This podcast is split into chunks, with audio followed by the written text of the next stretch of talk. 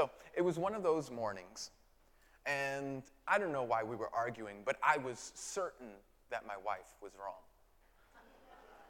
And so we were going back and forth, and I was like, you know what? And I, I, made one of those definite statements at the end of an argument that you can only regret deeply after you make the statement, but makes perfect sense before you make the statement. Something like, you know what? I'm not going to ask you for anything then. Something like that, those definite statements. With the shrug of the hand, the turn of my waist, I walked out and started to get dressed. Uh, it was, you know, it was the morning, so I was going to get dressed. And then a few minutes later, I realized I couldn't find that shirt I wanted.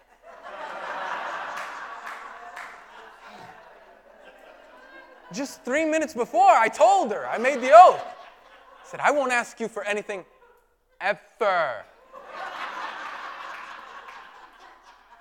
But it was five minutes, and five minutes later, I mean, ever is a really long time, and I knew that five minutes wasn't enough.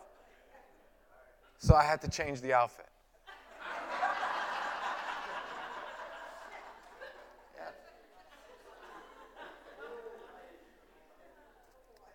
You know what, though?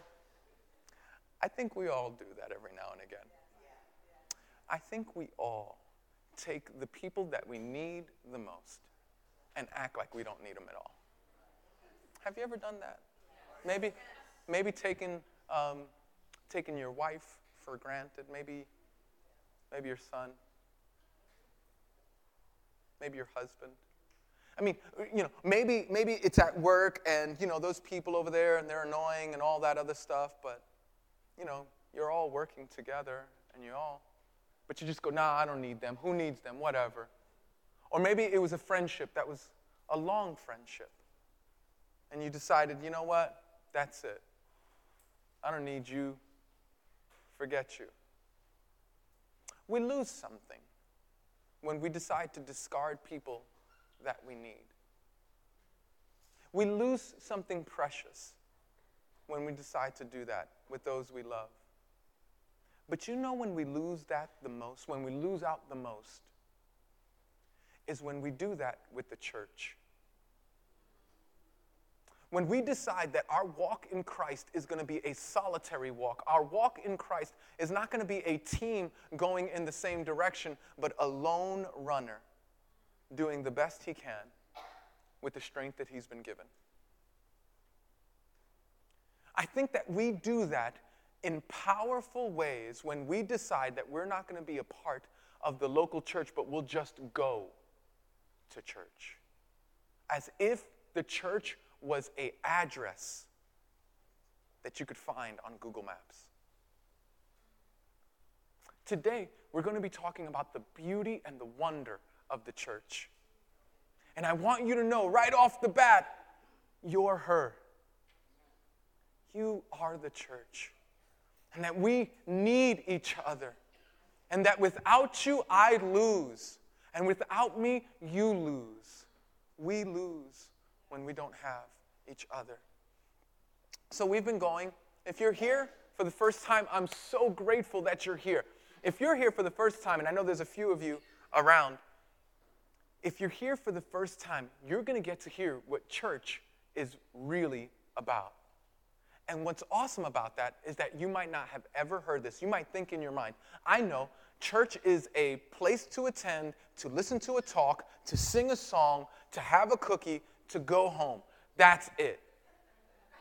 And that's your whole experience with church. Some of you, some of you, when I say church, you go, oh my gosh, your defenses are up. You're like, uh uh-uh, uh, don't talk to me about church. I'm here because the pretty girl in the office invited me and I thought it would get me some points. Or I'm here because you know, because they said they promised me lunch afterwards, and I'm going to order big after this sermon, right? And I, I, get it, right? So you're here for, we're all here for different reasons. I get that. Like, we're all, right? We all come for different reasons, and we all. But you might be here for the first time and hear about what God's vision for the church is. And what you'll discover, what you'll discover is that the Recovery House of Worship is a pale and flawed version of God's dream of a church. but He has high hopes for us. And I think that we can be better even than we are now. Now, we've been in this series, if you're coming new, we've been in a series called We Came to Believe. And it's basically a study through the Apostles' Creed, which is an ancient document that helps us to uh, know our faith. It's a, it's, a, it's, a, it's a great document to help us to understand and know our faith. And uh, so we've gone through quite a few weeks of this. You don't, don't good news is that this is not like a, uh, this is not like a, uh, an episode of uh, Breaking Bad where you have to know what happened in the episode before in order to understand what's happening in the episode now, right? Good news is if you come for the first time, you're going to be fully on board with everyone else. And the part of the Apostles' Creed that we're going to look at is I believe in the Holy Catholic Church and the communion of the saints. Now, I have wanted to talk about that ever since we started this series because I knew some of us would be like, hey, I didn't know we were Catholic. And then some of us would be like, I knew it. It's good. I told you. Where are the saints? Right? They're, in, they're behind those doors. We keep, no, no, we don't. I'm kidding. Um, but so what does it mean? What, is the, what does that text mean? I believe in the Holy Catholic Church and in the communion of the saints. Well, what I'm going to do is I'm going to try to explain that phrase in five minutes or less. Everybody, look at your watch. Five minutes or less. You got it? I'm going to explain all the mysteries behind that sentence in five minutes or less. And then watch this. And then we're going to find out what God thinks about when he thinks about the church. Is that fair? This is going to be statement, right? I believe in the Holy Catholic Church and the communion of the saints. It, the Apostles' Creed is also in your um, bulletin, so if you want to follow along, that's fine. I believe in the Holy Catholic Church. So I believe. All right, so then it, that's easy enough, right? This is something that I have trust in, confidence in, I put my faith in, I believe in the holy. Now, let's look at that word holy. Holy means to be set apart. So I believe in the holy. Holy means to be set apart. That's why God can, with a straight face, say in the scriptures, Be holy as I am holy. God is not saying, Be perfect like I'm perfect. Good night, right? You can't, I mean, my goodness, we don't even meet up to our own standards. Certainly, you know, we can't meet the perfection of God. That's why we need Jesus. But God says, Be set apart, be other than. Don't be, listen, if you fit so well in every ungodly environment, then, I mean, if, if there's no, like, all right, so here's the deal. If, if you went to work, you told people at work, yeah, I went to church, I love Jesus, they'd be like, what? Then you know you're not living set apart. You're not living holy. You're living like everybody else. If you go to school or you hang out with your friends and, and you go, oh yeah, man, this week we were talking about the Apostles' Creed at church. It was great. And if they, they go like this, you go to church? Then you know you're not living holy. You're not living set apart. You should look different. You should talk different. You should be different. We're holy, but I only have five minutes. So, holy Catholic. This is a good one, right? Now, here's the thing language changes. So let me use a unbelievably offensive word. It's a curse word. It really is. No, it really is. Hold your breath, okay? No, I just changed the word in my mind. I realized it was too risque, okay? Let's try another. one. Let's try another. It was too risque. I edited, I self edit. You should see me in here. It's crazy. So it, let's go with if, it was in, if it's 1945 and I went to my dad and said, and he said, Hey, Ed, how'd you feel? I said, I feel gay. He would have said, That's wonderful. What's going on? What gay meant was happy. Now, gay means something other than happy. not making a judgment call, just saying words change. Does that make sense? Words change. Don't get distracted by the illustration. Words change, right? If, yeah. So, Catholic is a word that simply means, in its most basic form, universal. Universal. That means those who have gone on before us and the saints that are still alive today. Oh, I haven't talked to you about saints, so that won't make sense. All right, so, so and the believers that still live today. Now, that's important because when we say we believe in the holy Catholic Church, what we mean is that we don't, we're not saying we believe in the recovery house of worship. We're not saying that we believe in the Roman Catholic Church or the Greek Orthodox Church or the. No, no, no, that's not what it says. We believe in the Holy Catholic Church. We believe in the, the, the, the group of believers, both gone to be with Christ and alive today, who are set apart. Now, we could change the world, word and use universal church, but then that's a cult. And so now we're stuck again. See, no matter what word we use to try to describe it, we're going to get stuck. So might as well understand our, our terms so that we can uh, confess this with a clear conscience. So we are not Roman Catholic, we are holy Catholic. We are universal. Everyone who believes in Christ falls under this category. I believe in the holy, what? Set apart, Catholic, universal, church that is the body of believers that belong to Christ, not address. Not address. Not, you know, you, we don't go to church. Somebody say, I don't go to church. Go to church. No, we are the church. We are the church. We don't go, we are. Okay. I believe in the Holy Catholic Church, that body of believers who belong to Christ, and the communion, that means intimacy connection, deep involvement. Now, this is where we're going to go today. We're going to talk about the communion of the saints because it's not about checking in on Sunday and, and, and listening to a sermon. It's about something so much, beautiful, so much more beautiful than that. The communion of the saints. Now, when we say saints, immediately we think of people who have died who have, if you come from the Catholic background, do you know what the, um, the um, qualifications are to um, become a saint? They're, let me tell you something.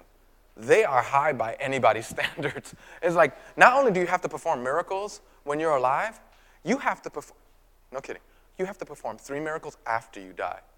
I'm like, wow, that's a high bar, right? Like, you know, I might produce a miracle or two before I die. Not sure how good I'll do after I'm dead, right?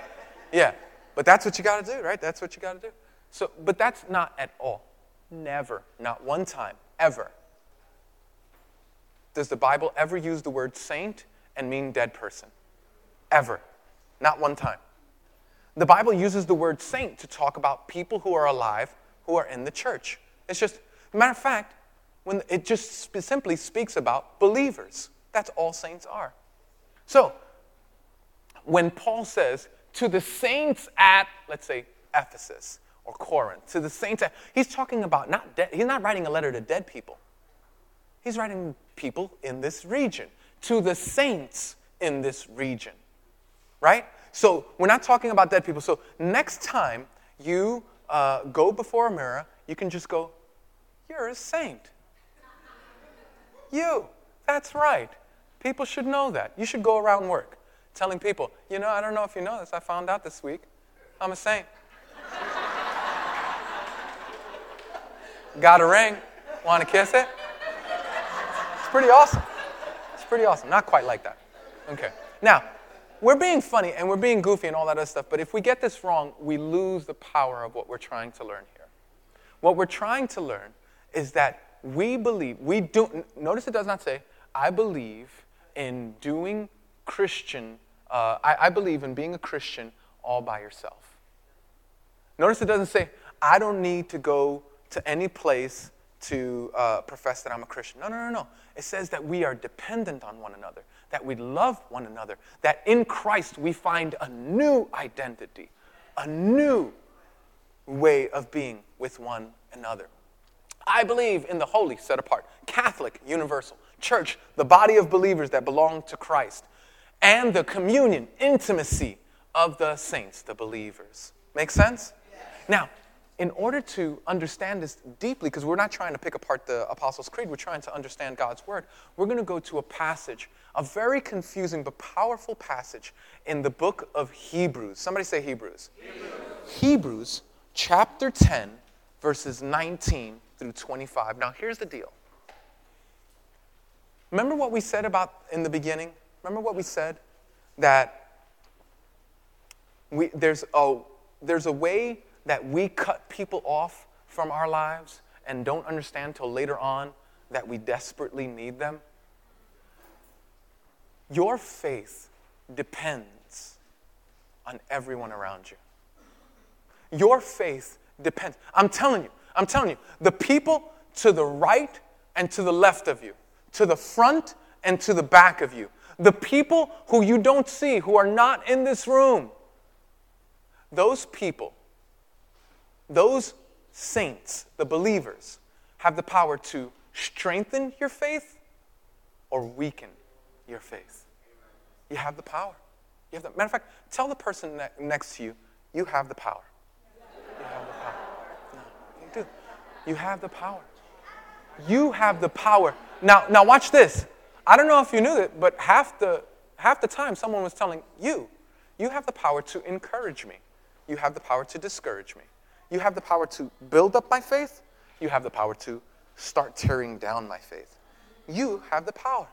And that's why Recovery House of Worship is such an incredible place because at the Recovery House of Worship, we have a reputation for being people to desire to build up your faith. Not saying that we do it perf- we do it perfectly.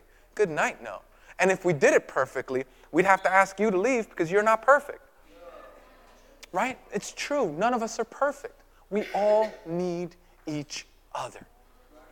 And so your faith, so why, why is what we're going to read so important? Let me tell you why it's, going to, it's so important. Because your faith depends on it.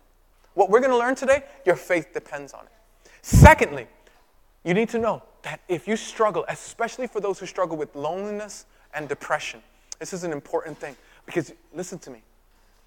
You're going to need to you're going to need to get this message if you're going to go through your Christian walk in Christ in a way that's joy filled and exuberant and filled with purpose. If you don't, if you don't get this message, you will have lo- your faith will have lost out.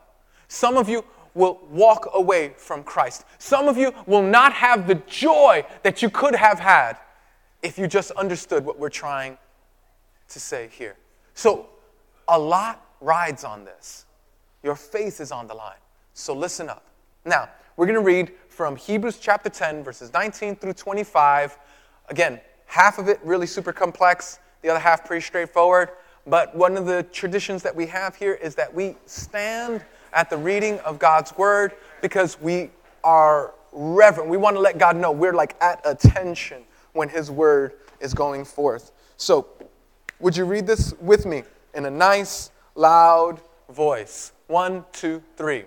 Therefore, brothers and sisters, since we have confidence to enter the most holy place by the blood of Jesus, by a new and living way opened for us through the curtain, that is, his body. And since we have great priest over the house of God, let us draw near to and with full assurance that faith brings having our hearts sprinkled to cleanse us from a guilty conscience, and having our bodies washed with pure water. Let us hold unswervingly to the hope we profess, for we promised is faithful. And let us consider how we may spur one another to in good deeds, not giving up meeting together as some are in the habit of doing, but encouraging one another, and all the more as you see the day approaching. This is God's word. Please have a seat. So let's go to the okay. So this is going to be a, this this sermon is going to be a little bit like a Quentin Tarantino movie, right? We're going to do the end first, and then we're going to go to the beginning. Okay? All right, so let's look at um, verse uh, 24. And I want you to see these powerful things that we're encouraged to do. And then we're going to look at how we get the power to do that, which is at the beginning of the verse. And it says in verse 24, and let us consider how we may spur one another on toward love and good deeds, not giving up meeting together as some are in the habit of doing, but encouraging one another, and all the more as you see the day approaching. So let's look at that. Okay, this is really, really powerful stuff. I'm going to try to do it quickly because it's, it's, oh my goodness, so much here.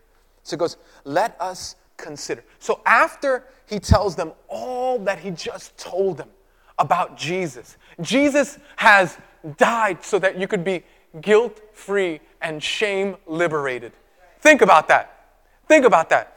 Some of the things that you and I have done have been so bad that society has had to put us away for a period of time.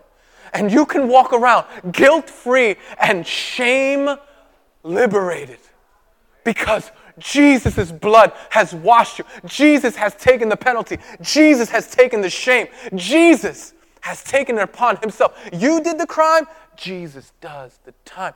Jesus is the one. So, since all of that, and I'm, I'm getting back to the beginning of the text, so let me just jump back. Because of all the stuff that he just said you is so good and true and pure and good, he says, This is how your response is. This is what your outward reflection should be. This is how your behavior should be. This is how you should proceed in the community of believers. Now, I want you to notice in verse 22, 23, and 24, he says three times, he says, See in verse 22?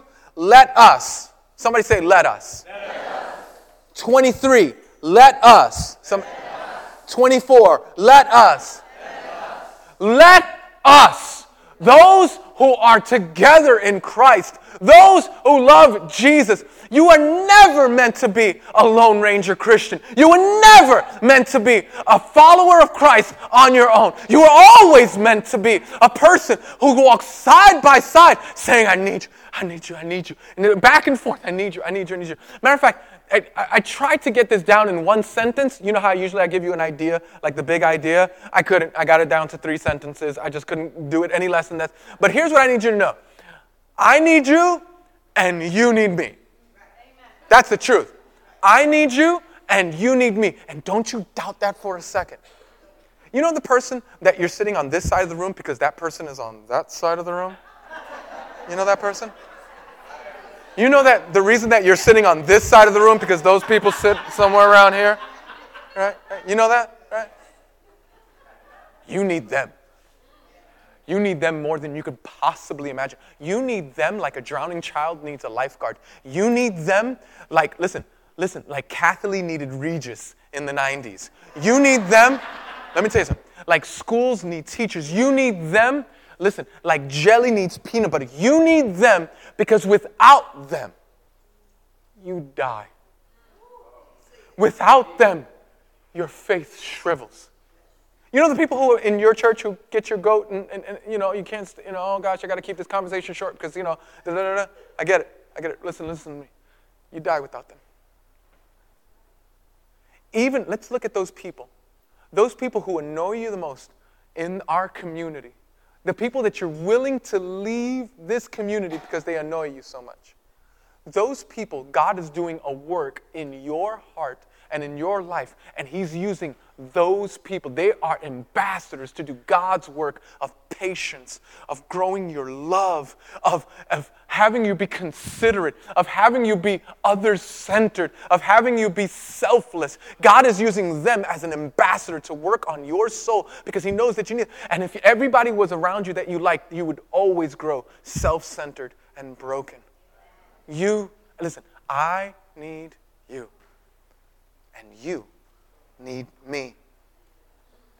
I, I, let, us say it this way um, everyone who needs Jesus needs everyone who needs Jesus. There is not a person here that you don't need for your faith to grow that you don't need so that you could love and serve. Everyone who needs Jesus needs. Everyone who needs Jesus. Or we can say it another way we don't go to church, we are the church. It's, it's, listen, it's not an institution. It's not a place or an address. It's a community, it's a relationship. It's a group of people who desperately need each other. So I don't care how which phrase you take to remember that we need each other, that we are the church, that God has a vision for us, not to be people who gather together to listen to a sermon, but people who come together to do life with one another, encourage one another, strengthen one another, to give our lives to each other so that we might help each other grow. I don't care what phrase you use to remember that, but just don't forget it. Because he says, "Let us let us let us not let me. Let us. And here's what he says Let us consider. Would you write that word down? Consider. You know what's beautiful about this word consider? Is that it happens before any action flows out of your life. Let me ask you something. Are there people who get your goat in your church? And, and the reason I'm saying in your church is we, we're online and we have other people who watch this, um, uh, these messages I mean, really, kind of like around the world. It's pretty cool.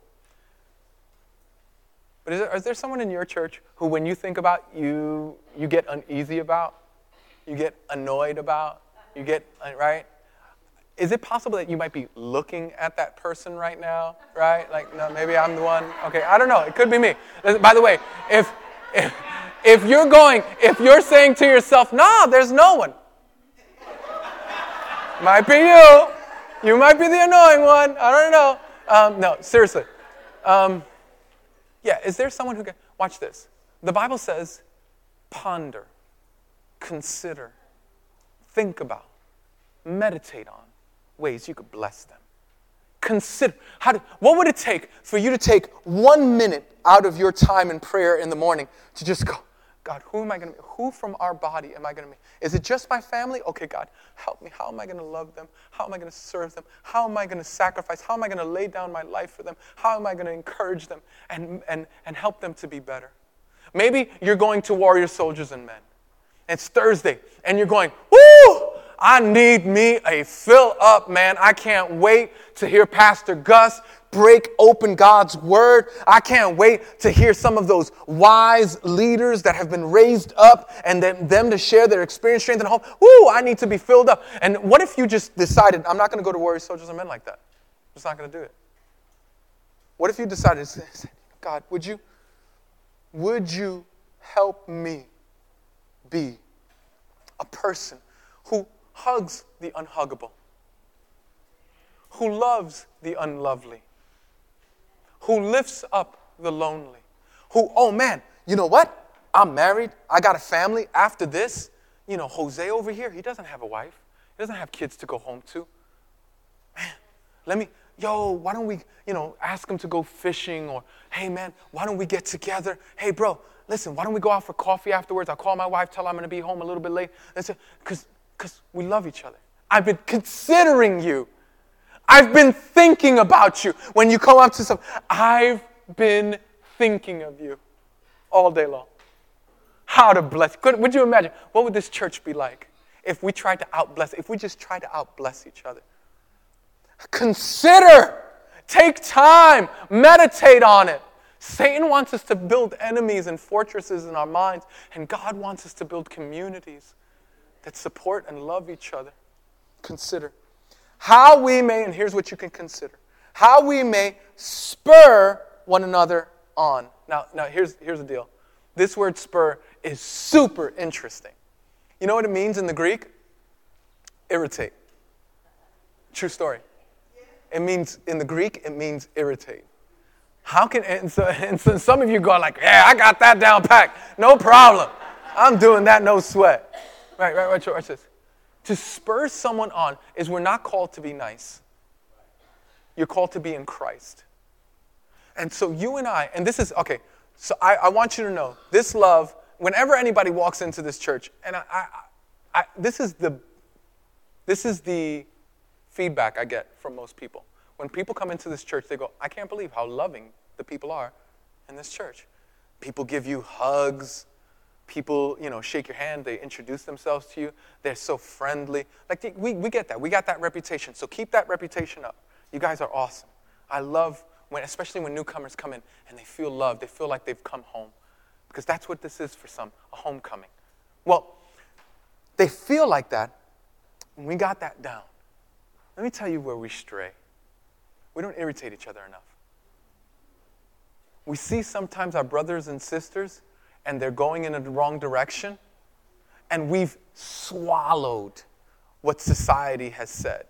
We can't say anything to correct anybody else because that would be considered, anybody know the word?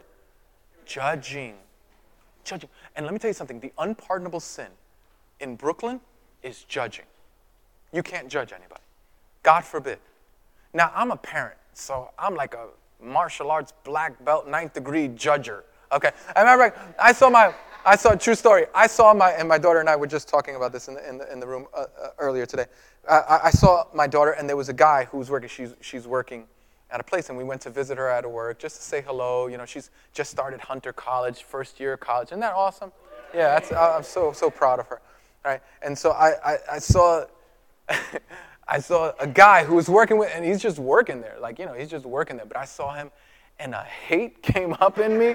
I don't even know how to describe it. I don't even know how to describe it. I was like, ooh, take that down. What was that? Ooh. I was about to jump through the thing. I was like, come over here. And I was like, I didn't know who he was, never met him, still don't know his name. Guy could love Jesus and like be a missionary in Africa in a year from now. But I tell you, I immediately, I, I said, oh, is, are you, what's you trying to do? And you know, I'm just like, I'm thinking, right? So, so as a parent, I'm good at this, right? But as a church, we have to be better than that. We have to be better than that. And we have to say this. Sometimes, sometimes we have to go, okay, Sally, I've seen um, that you've been disrespecting your husband um, in a way that makes him feel really small in public. And I know I struggle with that too. And I was just wondering can we help each other, keep each other accountable? Would you give me permission to speak into your life? And, and I'll give you permission to speak into mine because I think we're going to kill our husbands if we keep on doing this.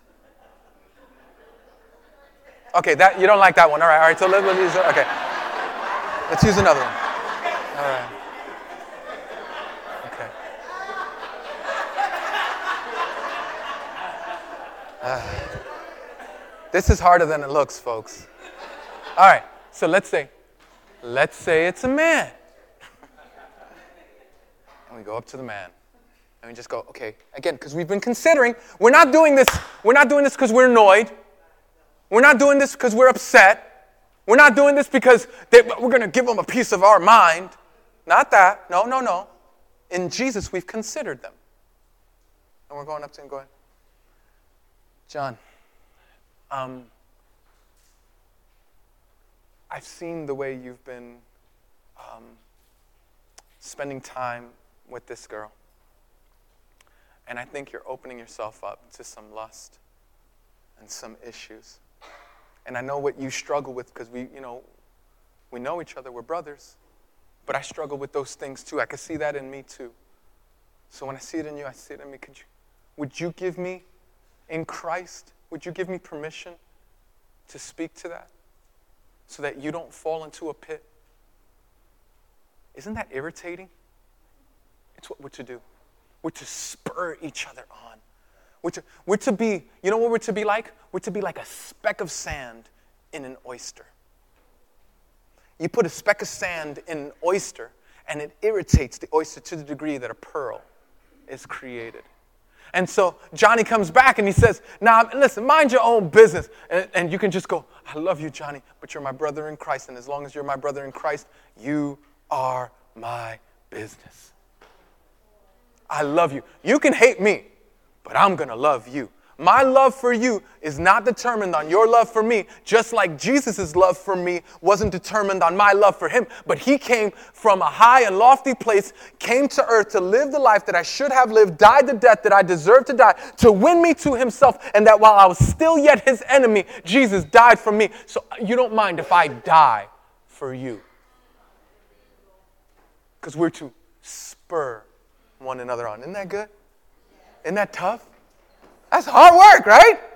But that's what we're called to do. But watch this. We're called to consider, to spur, and then to um, spur one another on uh, toward love and good deeds. So, love. This is, listen, love is not an emotion.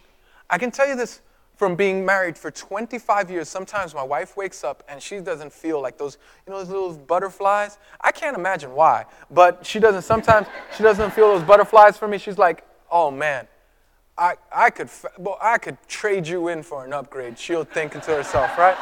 I could, and I get it. I understand it. I'm a tough guy to live with, but watch this. That's not love. That's emotion. And we're grateful for love's emotion, but love is love. Love is something that does. Love is something that acts, right? Right? There's nothing worse than hearing a person who played you out tell you, but I love you. And they go, oh, you don't even know what you're talking about. Because love does something, right?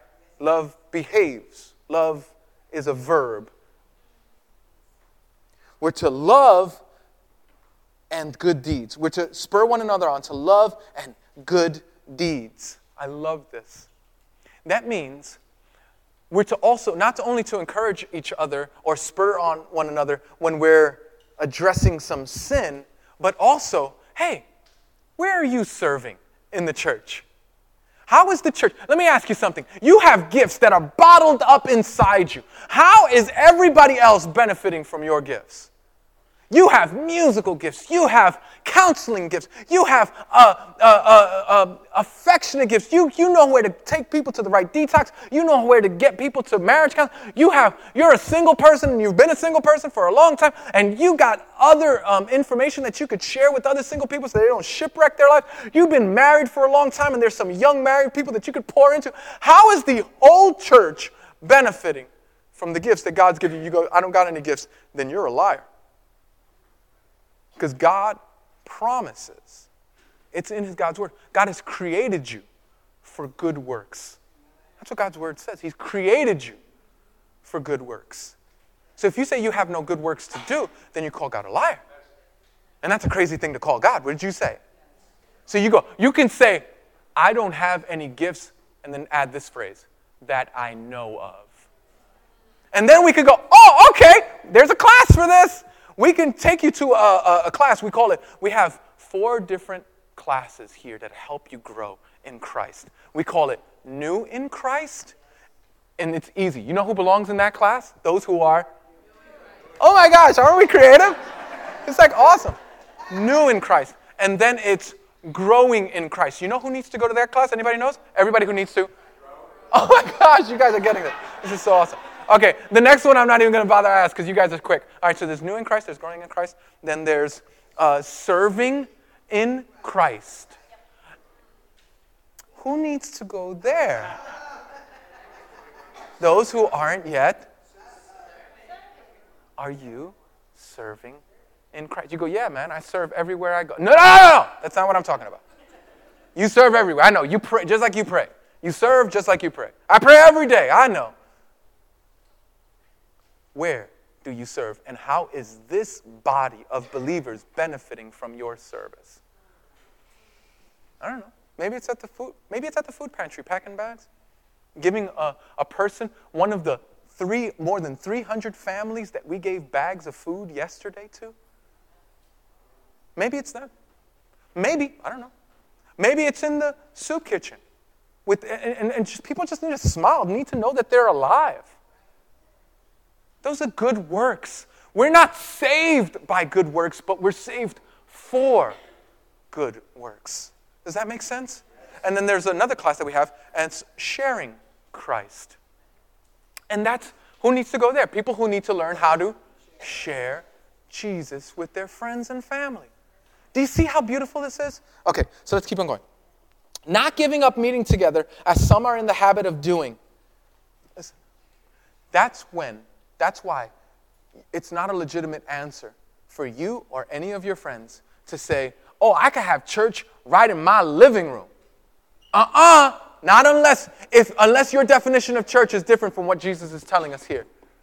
Because in your living room, in your pajamas, you can't spur, you can't consider, you can't, you can't do any of that. You can listen to a sermon if that's what church was, but this is not what Recovery House of Worship is. Recovery House of Worship is a body of believers who meet for this, a body of believers who are bound by their love for Christ, who then Christ gives them love for one another so that they could serve they could serve and encourage and spur and then share the gospel with others so our family could get bigger and bigger and bigger.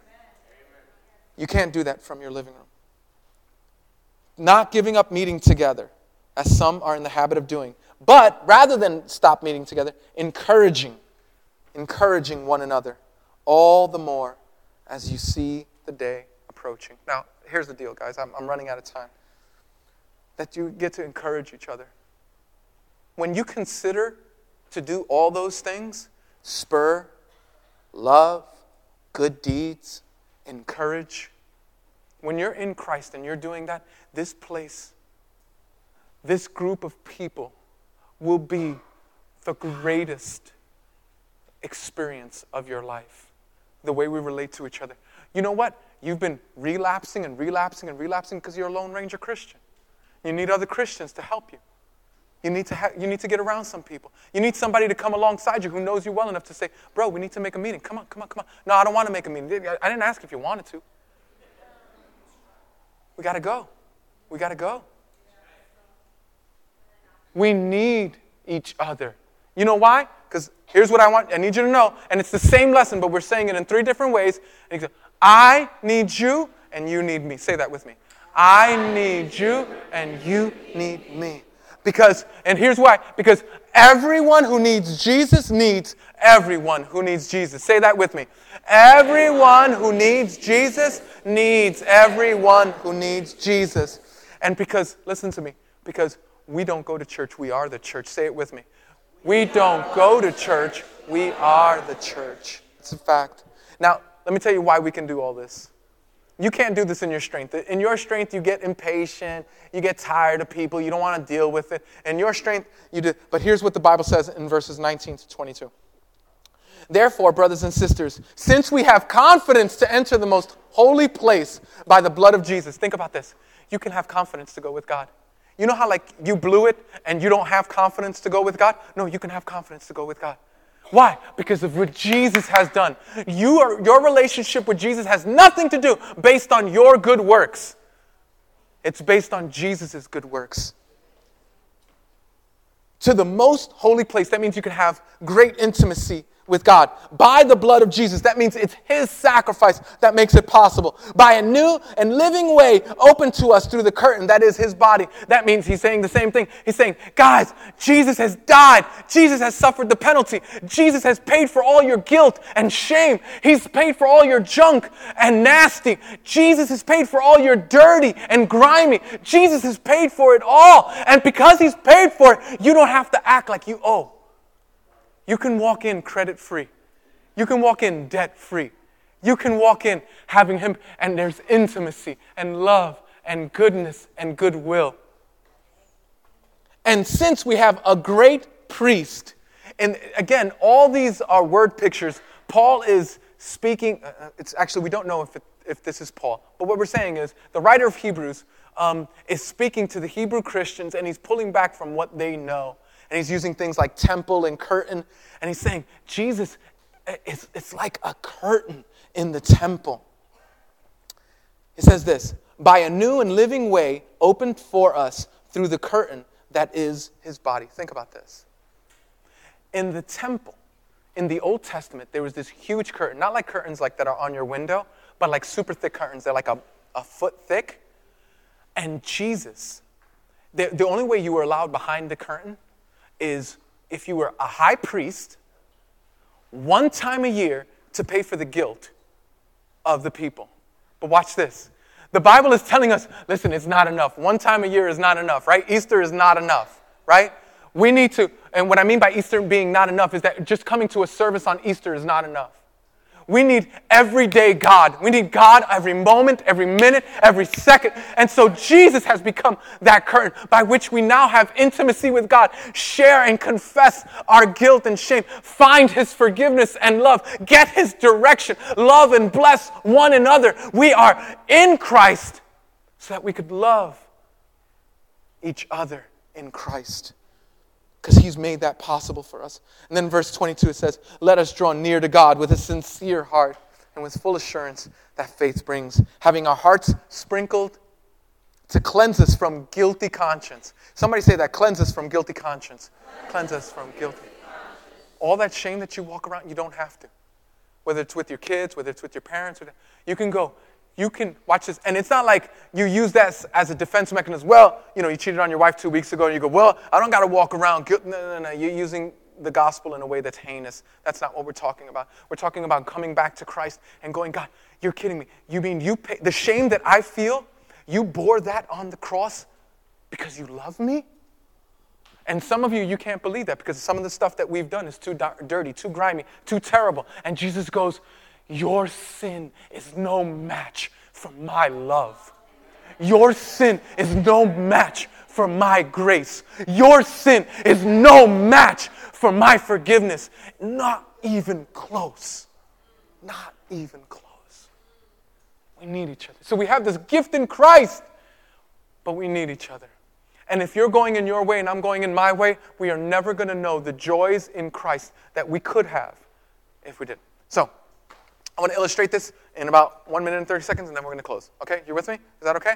All right. So, all right. I got to do like. Uh, did, when, did you get a father that used to take out the belt? Every time someone does that, it makes me nervous. I was like, every time, Rob, would you come up, please? So it's like this, right? Oh, I'm going to spank Rob. Yeah, no, I'm kidding. What? Come on. Gosh, you guys are crazy. You guys are out of your minds. All right. So imagine if, right? So what we're going to do Let's see if we can do this. Let's try to do this together, Rob. Okay. So, right? No, we're not going to shoot up together. Don't be silly. I know that's what some of you were thinking. Okay.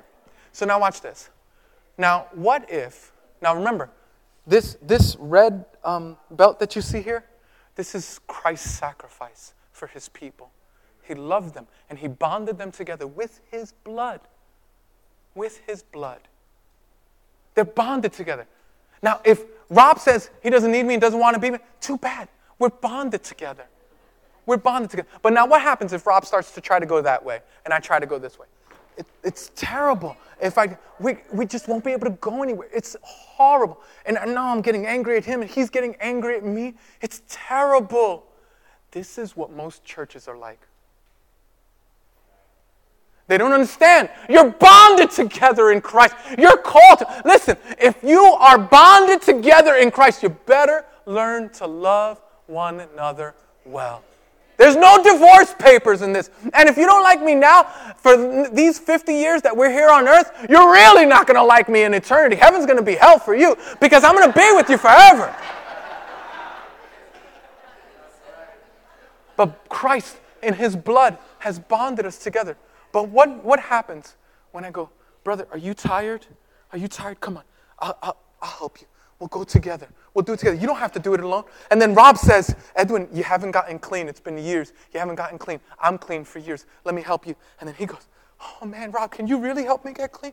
Is that really possible? It's like, Yeah, yeah, but I didn't even like you before. Yeah, but I'm going to help you anyway because we're bonded in Christ. You see? You see? You see? I need you, and you need me. And everyone who needs Jesus needs everyone who needs Jesus. And we don't go to church, we are the church.